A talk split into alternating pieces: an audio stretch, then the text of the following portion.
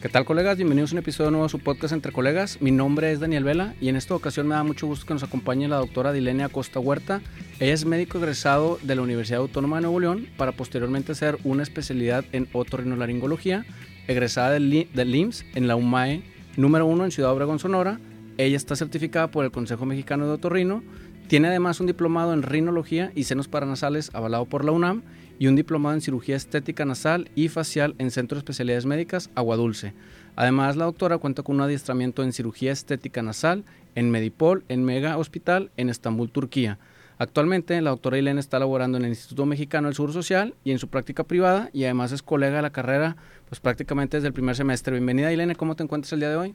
Hola Dani, muy bien, gracias. Eh, te agradezco la, la, invitación este, para aquí pues platicar un poquito acerca de, de lo que vemos los otorrinos, ¿no? Claro, te invité porque te veo muy activa. Eh, como que los médicos normalmente no, no, no les gusta dar ese paso de las redes sociales y de pronto cuando ya ven que no es probablemente nada del otro mundo y empiezan a crear contenido y llegar a, al público, este, te vi muy activa y dije, bueno, Adi, pues si ya le perdiste el miedo a la cámara, pues vamos a, a hacer el episodio. Y justo este episodio, para quienes nos están escuchando, hablaremos de los temas como que ven más en el día a día los otorrinos y para todos el que nos está viendo o escuchando, les agradecería que nos siguieran en nuestras plataformas para crecer esta comunidad y llegar a más personas. Y hablemos del tema que creo que más ven y que los generales vemos, al menos los que atendemos a niños todo el tiempo, que es el tema de la hipertrofia amigdalina y adenoides en niños. Para quien nos está escuchando y que quizá no nos esté viendo, ¿qué es este tema o cómo se considera o cuándo se considera hipertrofia? Ok, bueno, eh, la hipertrofia amigdalina, voy a empezar explicando qué son las amígdalas y qué son las adenoides. Bueno, las amígdalas y las adenoides eh, forman parte de un tejido eh, productor de anticuerpos este, que nos ayudan a defendernos de virus, bacterias, los primeros años de vida. ¿sí?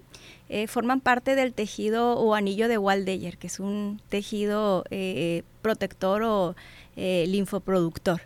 Eh, este tejido se encuentra situado eh, dentro de nuestra boca. Eh, a cada lado de, nuestra garganta tenemos situados las anginas o las amígdalas palatinas. El tejido adenoideo se encuentra situado en la parte más posterior de, nuestra nariz, en la parte entre la garganta y la nariz, el nasofaringe. Ahí es donde se encuentra este tejido adenoideo. Existe otro tejido también que se llaman amígdalas linguales, pero este tejido normalmente no suele dar patología o no suele dar enfermedades como lo son las amígdalas y las adenoides. Bueno, eh, en cuanto a la hipertrofia, hipertrofia amigdalina, el tamaño de las amígdalas y de las adenoides puede variar en cada persona. Eh, nosotros eh, las amígdalas las, clasificamos en cuatro grados. Desde el grado 1, cuando son casi imperceptibles a la, exploración, hasta un grado 4, donde nosotros vemos ese crecimiento tan excesivo de, las amígdalas que pueden estar en contacto una con la otra. Eh, el tejido adenoideo normalmente no lo podemos visualizar directamente, pero con los síntomas eh, que nosotros preguntamos a, a las personas tal vez podemos em, pensar que hay un crecimiento del mismo.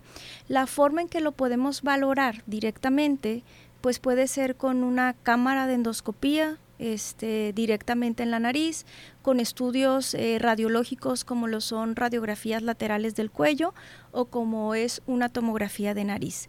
Eh, con esos estudios ya vemos directamente eh, el tejido adenoideo hipertrófico.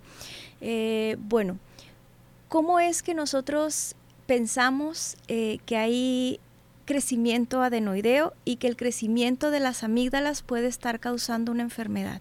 En los niños sobre todo.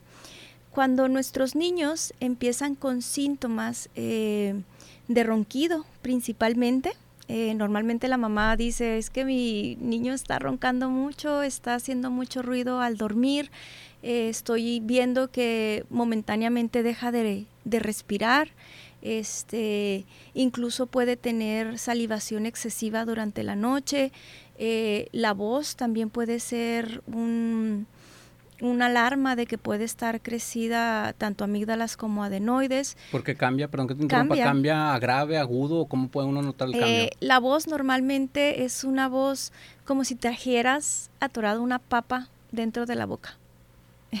normalmente así, les decimos voz en papa caliente. este suele ser así una voz un poco como eh, gangosa o voz nasal eh, principalmente. Otro de los eh, datos que pudieran sugerirnos que hay una hipertrofia adenoidea y que está mermando en la calidad de vida de nuestros niños es la falta de atención en la escuela o niños que son muy distraídos, eh, que no dan todo su, mm, su desempeño académico. Eh, también pudiera ser una alerta de que pudieran tener ahí un, problema en la sofaringe, eh, que pudiera ser que no están descansando de una forma efectiva, que no están durmiendo de una forma normal, que en el día se están durmiendo constantemente, incluso niños que pueden tener problemas en las noches, que para la edad ya no es normal que orinen en la cama, esto también pudiera ser una causa, la hipertrofia adenoidea y la hipertrofia amigdalina. ¿En qué grupo de edad? Porque hablar de niños pues está muy amplio, pero a partir de qué edad te puedes preocupar o a qué edad lo puedes empezar a considerar? Bueno, normalmente eh, las amígdalas y adenoides es un tejido importante en los primeros dos años de vida. ¿Sí? Después de los dos años de vida, estos tejidos empiezan a involucionar, ¿sí? Y pueden volverse solamente un reservorio eh, de infecciones o un pueden quedar hipertróficas solamente para causar patologías. Entonces, si después de los dos años de vida eh, los pacientes presentan síntomas tanto como infecciones recurrentes o presentan síntomas em, de obstrucción de vía aérea, como lo es la apnea del sueño, con los síntomas que ya te comenté hace un momento, yo creo que ya eh, deberíamos de empezar a preocuparnos para ver cuál sería el tratamiento que debemos eh, indicarle a los pacientes. Se podría considerar un número cuando, porque el tema de infecciones recurrentes puede ser como muy amplio. ¿Cuánto puede preocupar si a la mamá o al papá se enferman? ¿Cuántas veces al año dirías, esto es un dato de alarma?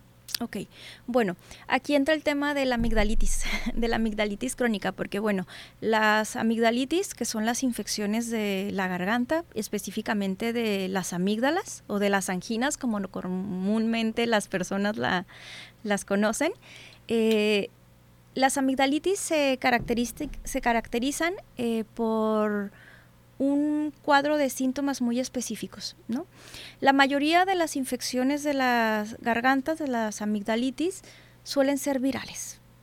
Mm, dos de tres infecciones de garganta son virales, ¿no? una es bacteriana. ¿Cuándo nos debemos de preocupar? Cuando la infección tiene características bacterianas, ¿no? Y los síntomas, fiebre, dolor de garganta, presencia de adenopatías o ganglios en el cuello, que son bolitas que aparecen en, el cuello. Eh, puede ir también acompañado ocasionalmente con un poco de congestión nasal, eh, pero la exploración física es lo más importante porque es cuando nosotros detectamos eh, si podemos diferenciarlo de una infección bacteriana o de una infección viral. Normalmente nosotros a la exploración pues encontramos lesiones características en las amígdalas, eh, encontramos al momento de explorar los ganglios o las adenopatías que nos hacen confirmar más que se trate de una infección bacteriana, eh, la fiebre que normalmente suele ser por arriba de 38.5 y el dolor suele ser muy muy intenso. Si una persona está presentando estos cuadros por más de 6 o 7 cuadros al año, ya se considera patológico. Incluso cinco cuadros al año son patológicos. Si han presentado siete cuadros de infección en los últimos dos años, también ya nos hace pensar que pues hay que valorar algún tratamiento quirúrgico para pues disminuir estos cuadros recurrentes. Que mencionaste un tema bien delicado porque de pronto en, en los consultorios, no en todos, pero para no generalizar, en algunos consultorios pues pasa que, oye, está enfermo y el paciente, ya ni siquiera el médico lo recomienda, el paciente viene y dice, a mí inyectame ceftriaxona, yo sigo ejerciendo como medicina general y me ha tocado y digo, bueno, ¿y por qué eso? Total, después los puedo disuadir, pero la mayoría de las veces también me toca, ah, es que tal doctor me dio este medicamento, bueno, oiga, y le checó la garganta. No, dijo que no, no hacía falta, que por todo lo que yo tenía. Y es ahí sí quisiera escucharlo de una especialista. ¿Cuál es tu recomendación, doctores? Si vean la garganta, si explórenla a todos los pacientes. Yo sé que está también a raíz de COVID el tema de exponerse, pues podemos usar equipo y demás, pero pasa mucho, no sé cómo a ti te toca ya viendo en especialidades de, oye, pues este paciente le dieron, pero por lo que cuenta probablemente, bien lo dijiste, era viral y lo han bombardeado. Me ha tocado a mí, me dice, es que todos los, una vez al mes me dan antibiótico.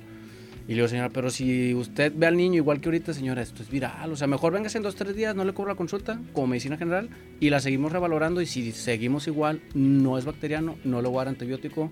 Y yo se lo digo desde el punto de vista de papá y de médico, yo no le haré eso a mi hijo. Y como que les cambia un poquito el chip cuando le dices, bueno, pues yo tengo tres hijas, señor, o sea, no le voy a hacer nada malo. ¿Cómo te ha tocado a ti la experiencia de los médicos que los manden con este tipo de tratamientos antibióticos para algo que seguramente era viral? Eh, es muy común, es muy común que el paciente ya llegue con múltiples tratamientos y que ni siquiera se trataba de una infección de garganta, que incluso podrían ser otras causas lo que está provocando la irritación de la garganta. Un dolor de garganta no significa infección, ¿sí? porque pueden haber otras patologías o enfermedades que pueden estar generando el dolor, como cuáles, una rinitis alérgica, una desviación del tabique, que eso impide que respire de una forma normal con la nariz y que tenga que respirar con la boca abierta. Eso genera inflamación, irritación, que puede provocar dolor. Incluso un reflujo eh, gástrico, un reflujo este, eh, de acidez hacia la garganta, eso también puede generar dolor y no es una infección. Entonces, la exploración eh, es una herramienta muy útil para nosotros para tratar de diferenciar o tratar de encajonar los síntomas del paciente eh, en, la patología que más lo eh, se le parece, ¿no? De acuerdo a los síntomas de, de la persona.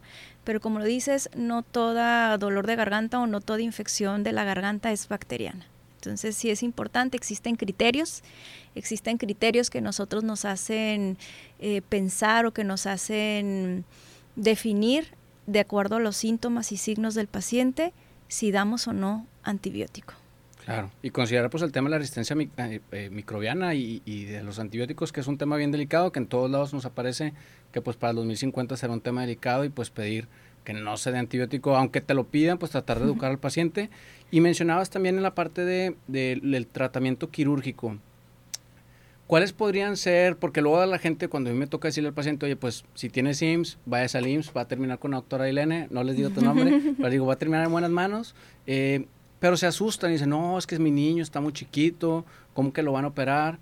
¿Cómo, cómo te toca la experiencia sin ser así tan explícita? Pero ¿cómo les va a los pacientes que se operan? ¿Es una cirugía compleja? ¿Es una cirugía muy sencilla? ¿La recuperación? ¿Cómo es? Bueno, la cirugía de amigdalectomía que consiste en retirar quirúrgicamente las amígdalas o en su caso adenoamigdalectomía, que consiste en quitar tejido adenoideo y, y amígdalas, es una de las cirugías que más comúnmente nosotros los otorrinos realizamos. Eh, la cirugía es una cirugía ambulatoria, eso quiere decir que el mismo día que se opera, ese mismo día se va a casa. Eh, es una cirugía que se hace con anestesia general, o sea, el paciente está completamente dormido, no siente absolutamente nada. El procedimiento tiene una duración aproximadamente de 30 minutos a una hora. Em, eh, todo el procedimiento se hace por medio de la boca porque a veces los pacientes dicen, es que ¿cómo me las va a quitar? ¿Por dónde me va a abrir? ¿Cómo va a entrar a las adenoides? ¿Me va a hacer una herida en el cuello o algo? No, todo el procedimiento se hace por medio de la cavidad oral. Em, Aquí la recuperación es un poquito incómoda eh, porque es dolorosa. Yo siempre sí les comento a mis pacientes, la cirugía de amígdalas es dolorosa. Eh, comparado en niños y adultos, normalmente los niños tienen una recuperación sorprendente. Eh, a los dos, tres días, normalmente los niños ya andan ahí como si nada, pero los adultos al tres, cuarto día todavía andan con mucho dolor, incluso bajan de peso porque puede ser muy doloroso el, el, tragar o el pasar los alimentos, pero sí, la recuperación en niños y adultos es muy marcada en la diferencia. Los niños se recuperan mucho más rápido que un adulto. Ok, entonces si nos fuéramos al Instituto Mexicano para operarnos es de entrada por salida, por así decir, no te tienes que quedar internado, porque de pronto dicen, no, es que no quiero estar hospitalizado. ¿En adulto es igual? Es igual. Eh, amén de que sucediera alguna complicación, esto es muy, muy raro. Eh, que suceda alguna complicación. Sin embargo, es un procedimiento quirúrgico que no está exento de, de tener alguna complicación. En caso de que sucediera algo, pues bueno, ya se sugiere mejor hospitalización para vigilancia. Pero el 99.9% de las pacientes o de las personas que se operan de cirugía de amígdalas es ambulatorio. Ok, volviéndonos en el tiempo, en la consulta del pediátrico, ¿cómo explicarle? Yo la verdad es que tengo pues una camarita para y, un monitor, eh, agradeciendo al doctor Rafa Villarreal, que es el que los patrocina ahí en el consultorio, y les digo, mira, venga señora, vamos a que usted las vea. Porque luego también me ha tocado que le dice, no, es que el, doctor me dice que tienen las, las amígdalas bien grandes o las anginas. Y le digo, señora, pero usted las había visto alguna vez. O sea, porque seguramente estas las tiene desde hace cuánto, ¿no? Y luego los doctores las asustan con eso. Eh, las anginas o las amígdalas, una vez que crecen, pasando los dos años, pueden regresar a su estado natural de tamaño o como bien decías, ya después de los dos años el tamaño que tienen es el tamaño que va a permanecer? Bueno, el tamaño eh, es poco probable que disminuya. Esas amígdalas ya se van a quedar de, ese tamaño. Lo que va a crecer, pues va a crecer eh, eh, la cavidad oral, la cabeza se va a desarrollar un poquito más. Tal vez ese tamaño pudiera ser que cuando el niño tenga 15 años, este, 12 años, sigan estando del mismo tamaño, pero a lo mejor no tan obstructivas, porque se desarrolla todo el físico del paciente. Em, no toda hipertrofia amigdalina se tiene que operar, o sea, no todo crecimiento amigdalino se tiene que operar. Si el paciente no tiene síntomas de los que comentamos de apnea del sueño, de ronquido, de déficit de atención este, en la escuela, eh, voz nasal. Si el paciente no tiene esos síntomas y tiene la hipertrofia amigdalina, no hay cirugía. Si el paciente tiene síntomas obstructivos y hay hipertrofia adenoidea y amigdalina, es quirúrgico.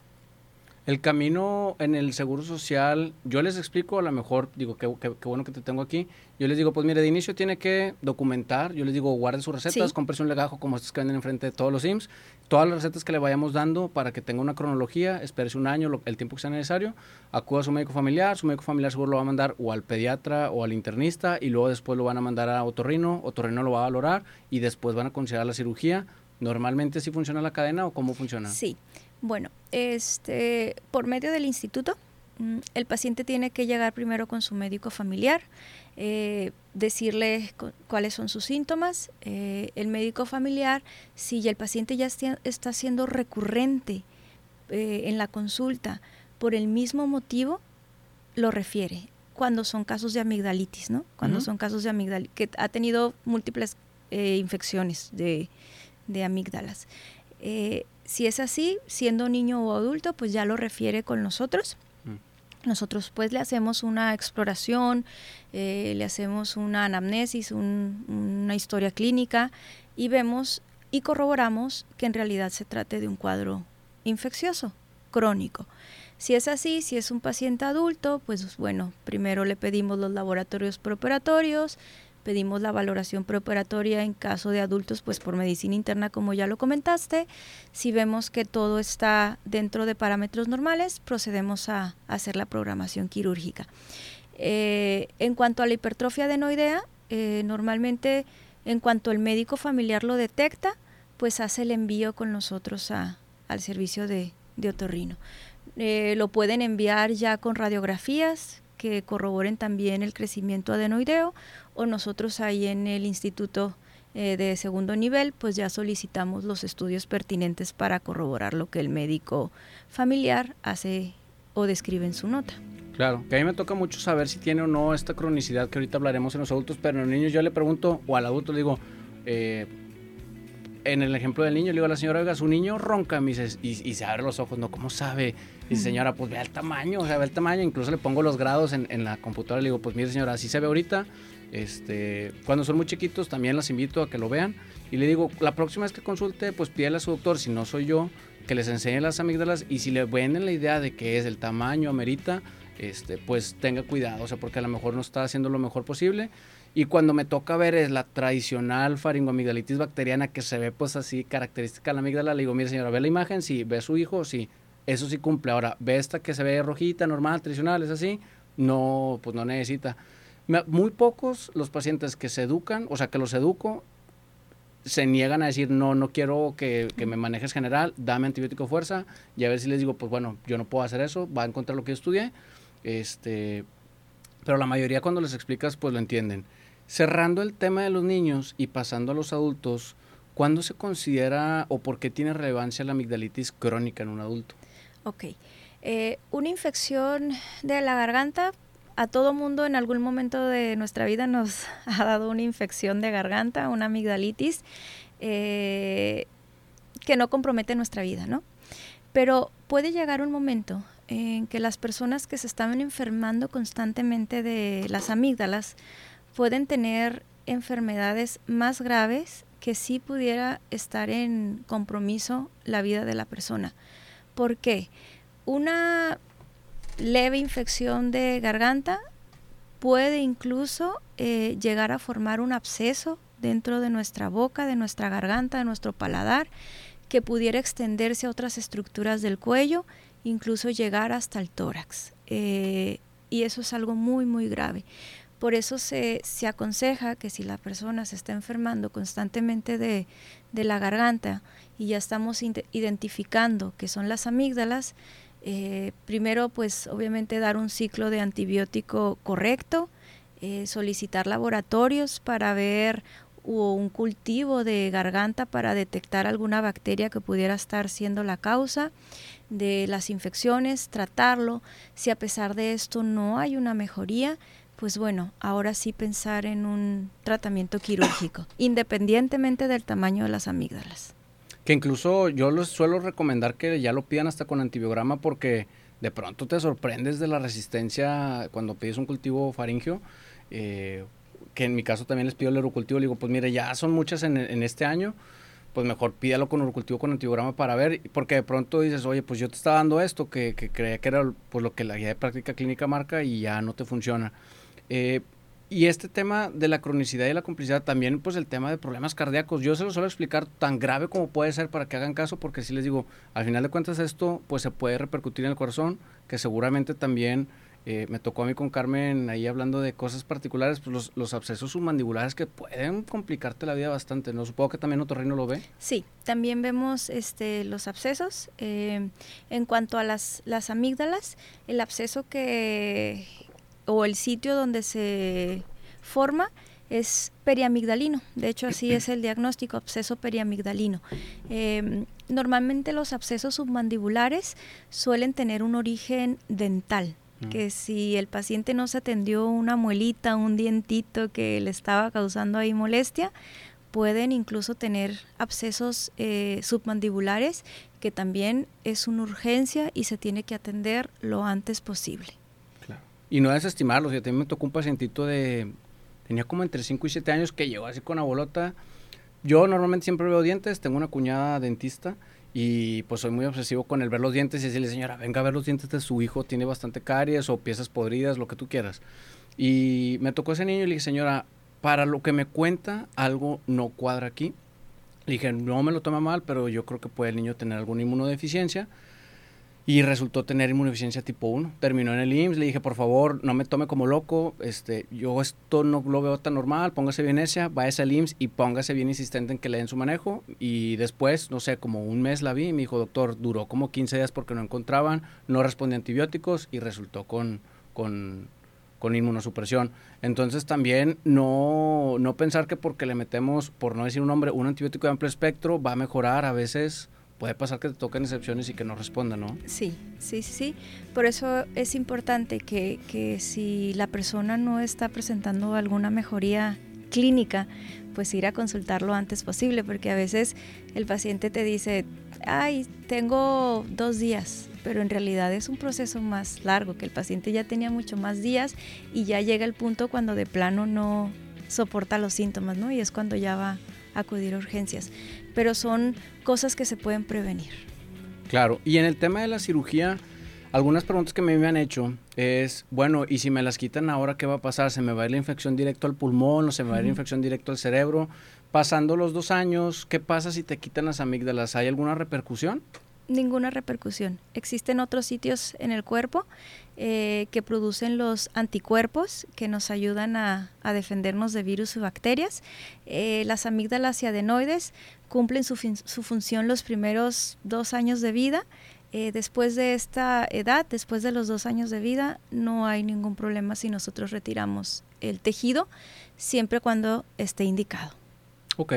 Y pasando, al, para cerrar el tema de hipertrofia amigdalina y adenoidea en niños y adultos, ¿hay algo que no se nos escape o podemos pasar al siguiente tema? Eh, bueno, pues nada más hacer un resumen. Si los niños, adultos eh, presentan algún síntoma de ronquido, este, sensación de falta de aire, em, cambios en el tono de la voz, eh, infecciones constantemente que se manifiestan con fiebre, dolor de garganta, eh, que afectan en su calidad o en su vida diaria, lo más aconsejable pues es que acudan con un médico especialista para valorar si es necesario algún tratamiento quirúrgico. Perfecto. Pues bueno, vayan con la doctora Elena, ya sea por la vía del IMSS o la vía privada. Eh, y, el tema que nos trae también aquí es el tema de la rinoseptumplastía funcional. Ahorita hablaremos de la estética, porque creo que descartamos muchas veces y siempre pensamos que todo es estético. ¿Cómo un paciente llega a ti? ¿Cuál es el paciente tradicional que llega y tú dices, ay, pues es que esto es funcional, lejos de lo estético, necesitas ayuda funcional? O ya recorrió un largo camino y se tardó mucho en llegar a ti. Bueno, eh, las eh, consultas de nariz son temas eh, frecuentes, muy recurrente que lleguen pacientes con problemas nasales. Muchas veces llegan pacientes, tú puedes ver una nariz a lo mejor demasiado chueca por fuera, una nariz muy, muy desviada, y le haces la exploración y ves un septum funcional. Entonces llega el paciente a la consulta diciendo, es que tengo el tabique chueco. Y ya le hago la exploración. Sí hay una deformidad nasal externa, pero el tabique está eh, funcional, como nosotros le decimos. Entonces, ahí le explicamos ya al paciente. Su nariz funcionalmente está bien, pero estéticamente está desviada, que son temas distintos, ¿no? Muchas veces sí, puede estar afectado tanto la parte estética como la parte funcional y bueno, se manejan en conjunto. Eh, los síntomas que normalmente manifiestan las personas cuando tienen desviación septal es la obstrucción nasal. Normalmente refieren que un lado de la nariz siempre está tapado, ¿no? También puede haber alteraciones en el habla, también pueden manifestar este, voz en pafa caliente. Cualquier patología que afecte garganta y nariz pueden alterar la, voz. Entonces, pero normalmente llegan que tienen problemas para respirar, específicamente en una fosa nasal. Eh, pueden estar teniendo también cuadros recurrentes de sinusitis. Los síntomas de alergia pueden estarse este, exacerbando o hacerse mucho más intensos cuando hay una deformidad septal. Em, pueden tener incluso eh, dolor de cabeza por una desviación septal. Eh, entonces, esos son los síntomas más, más comunes en cuanto a la desviación del, tabique. Hay una pregunta que me hacen muy seguido em, y vamos a aprovechar el tiempo porque decías, es que sienten de un lado. Y, y muchas veces muchas veces les explico, bueno, es que la nariz respira de un lado y luego respira del otro. Y dicen, no, doctor, respira de los dos lados. Yo sé que no, pero explícanos tú, ¿la nariz funciona de un lado y luego del otro? ¿Es algo alternado? ¿O cómo funciona el tema de la respiración? ¿Y cómo pueden detectar que en realidad sí es un lado el que está, pues, fallando, por así decir? Bueno, eh, existe algo que se llama ciclo nasal y es la fisiología nasal, es el funcionamiento de la nariz. Eh, Es normal que un lado de nuestra nariz en algún momento del día esté tapado, dure unos 40 minutos, se destapa y luego se tapa el otro. El que constantemente se estén alternando las fosas nasales, que un lado esté tapado y luego el otro lado esté tapado, es completamente normal. No es normal que los dos lados estén tapados al mismo tiempo. No es normal que un lado siempre es el que esté tapado eh, y no haya mejoría. Eso no es normal. Pero lo que comentas, que un lado se tape y luego se destape, sí es completamente normal. Ok, ¿y qué tal con el abuso de, de esta sustancia para no dar comerciales ni indicaciones, pero este spray que se pone la gente que ayuda a descongestionar prácticamente de manera inmediata? Yo pues les recomiendo que nunca se utilice ni más de 12 horas el disparo, ni más de 3 días en total por las complicaciones que puede haber, pero conozco pues muchas personas que dicen, no, es que se me funciona muy bien y llevo utilizándolo semanas. ¿Cuál es tu recomendación en cuanto a ese tema? Digo, supongo sabes qué medicamento es, pero pues no quisiera mencionarlo. ¿Qué les puede pasar? Bueno, nosotros como especialistas sí lo usamos, eh, pero lo usamos correctamente o lo indicamos correctamente, ¿no? Eh, los descongestivos nasales están indicados en cuadros agudos de este, inflamación nasal. Este spray no es, recomendable utilizarlo más de tres o cuatro días. Eh, si un problema de obstrucción nasal ya dura más de tres o cuatro días, lo ideal es ir a consultar con, un médico especialista. Eh, pueden generar el uso crónico de estos medicamentos una rinitis o una inflamación crónica eh, de la nariz, que, que por más medicamento que nosotros coloquemos dentro de la nariz ya no va a haber una respuesta. Entonces el paciente se hace resistente al medicamento y conforme pasa el tiempo va a necesitar más, más, más dosis, incluso llegando a un punto que por más medicamento que coloque en la nariz ya no va a haber una respuesta. Entonces se eh, produce en la nariz una reacción o una inflamación crónica que no hay respuesta a medicamento y nosotros pues tenemos que desintoxicar la nariz del medicamento dejando otras sustancias, otros medicamentos para tratar de, resolver el problema que se produjo por el uso crónico de, los sprays descongestivos. Claro, la, la, la, palabra taquifilaxia, ¿no? Que cuando la escuchas en farmacia, ah, sí. Ah, es un este, ejemplo. Sí, claro, perfecto. Oye, y el tema de la, si hablamos de la septumplastía funcional, eh, la estética, ¿todos pueden ser candidatos eh, o, hay alguien que dice tú, no, pues no te lo recomiendo. ¿Cómo poner en la balanza? Yo tengo por inquieto y mal portado y un buen descontón en la nariz, la nariz chueca, pero ¿quién se recomienda hacer una septuplastía, una rinoseptuplastía estética? Bueno, si, si el paciente tiene alguna inconformidad con su nariz, es un hecho que se puede hacer una rinoplastía estética. Eh, no hay como eh, una indicación médica que yo le diga, es que te tienes que operar de la parte estética. Que el paciente llegue conmigo buscando la parte funcional, que él me diga, yo nada más quiero respirar. Eh, yo pudiera ofrecer también la parte estética, porque el cartílago que nosotros tomamos al hacer la parte funcional nos sirve mucho ah, para hacer la cirugía estética. Entonces, eh, si el paciente nos dice, a mí no me gusta mi nariz, es suficiente como para nosotros poder operar la parte estética. Eh, me han llegado pacientes que llegan principalmente por la parte funcional, eh, teniendo una nariz no muy bonita, o sea, una nariz muy desviada, con una jiba ostocartilaginosa muy grande, asimétrica, que yo les ofrezco la parte estética pero ellos les me gusta, o sea, ellos pueden decir, a mí me gusta mi nariz, o sea, no hay como que una indicación médica como para decir hay que operar esa nariz. Si el paciente no desea o no quiere cambiar la estética o la forma de su nariz, no lo vamos a hacer. Pero en cuanto a la parte funcional y estética, lo ideal es que se manejaran en conjunto, porque como te comento, hay em, cartílagos que son muy necesarios para nosotros hacer la parte estética.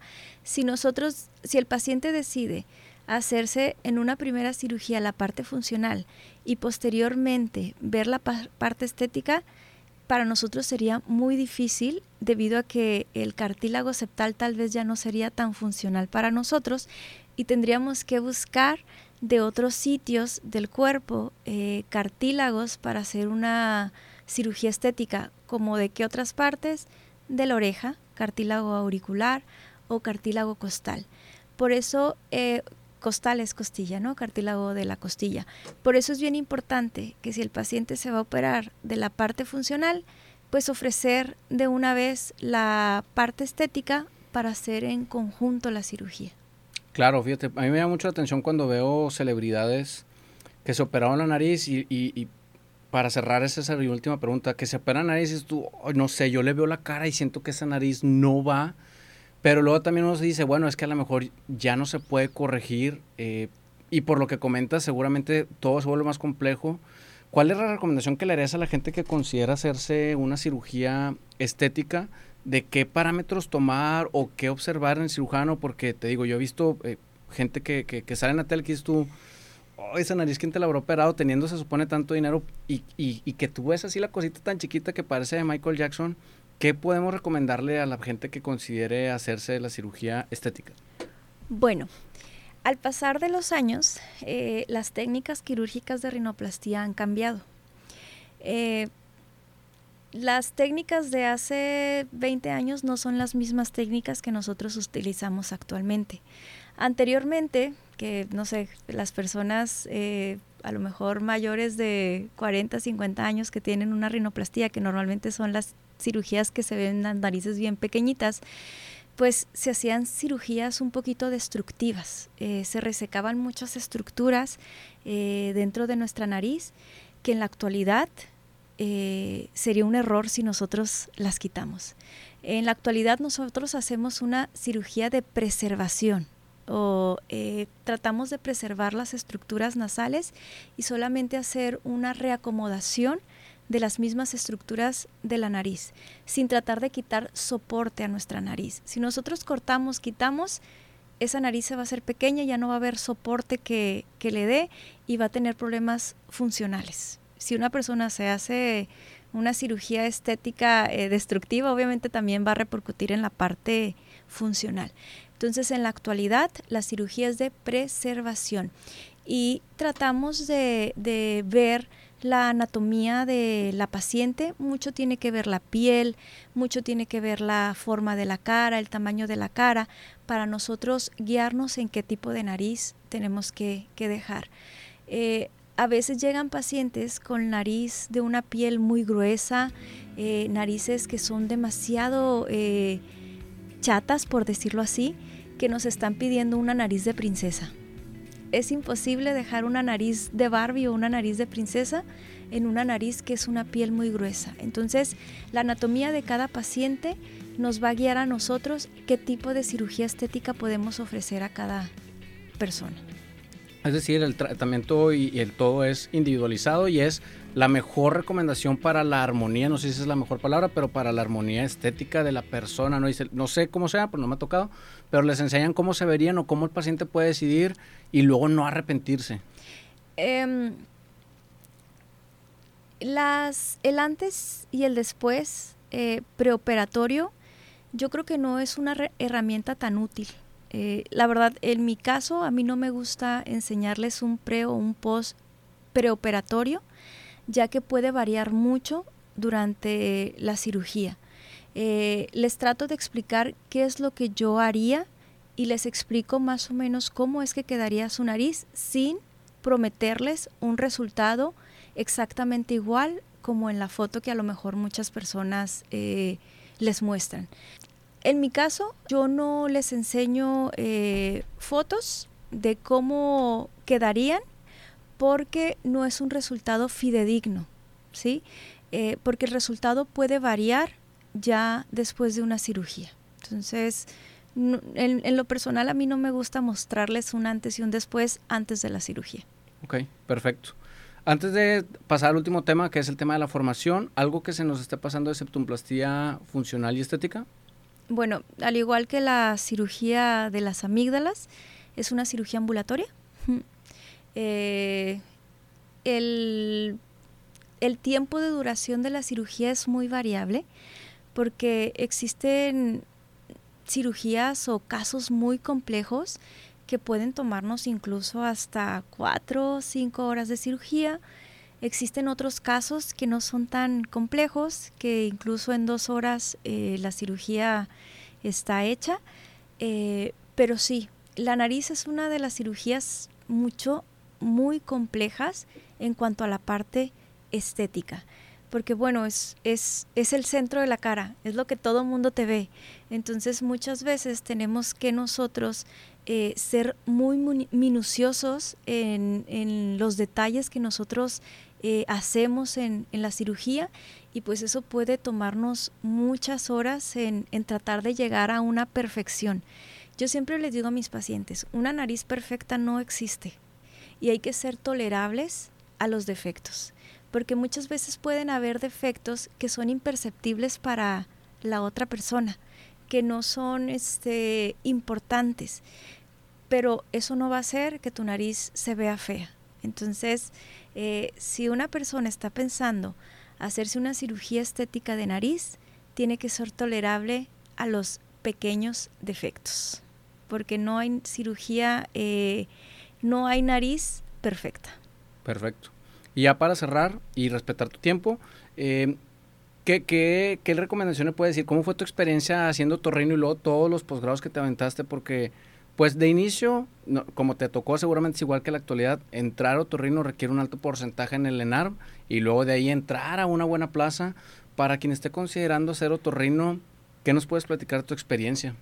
Bueno, eh, otorrino es una especialidad muy bonita. Yo creo que todos los especialistas dicen eso de, su especialidad.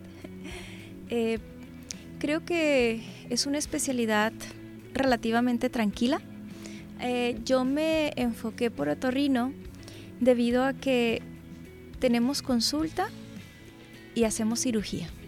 Entonces es como que un combo, es una combinación muy eh, buena, ya que puedo tanto consultar como operar. Eh, es una especialidad que son de cuatro años. Em, muchos piensan que otorrino es una especialidad tranquila, que no vas a tener urgencias, que vas a descansar y no. Eh, en la especialidad tenemos urgencias, eh, entramos a quirófano, estamos en consulta, nos desvelamos como cualquier otra especialidad o, trabajo en hospital.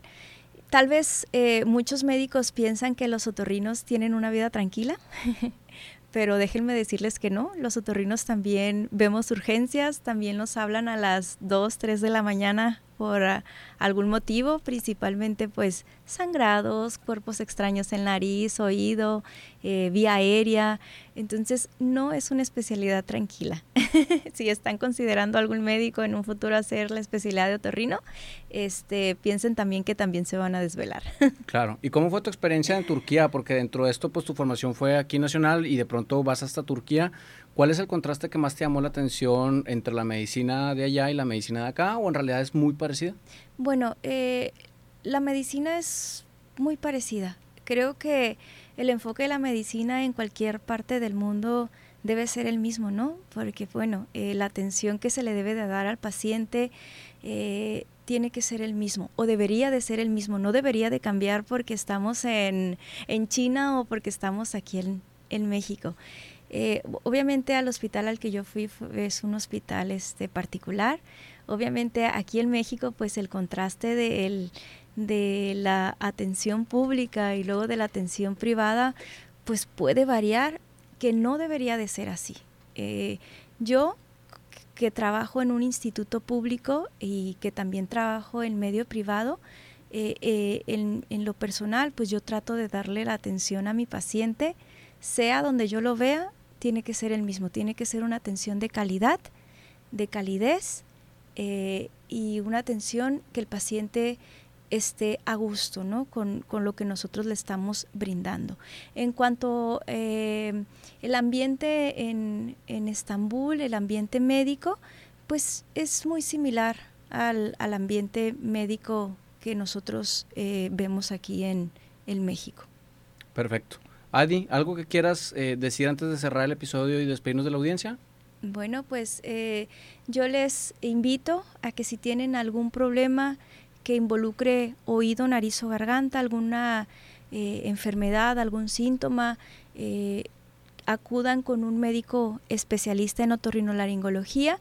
yo estoy ubicada, mi consultorio se encuentra ubicado en Avenida Revolución, número 3866.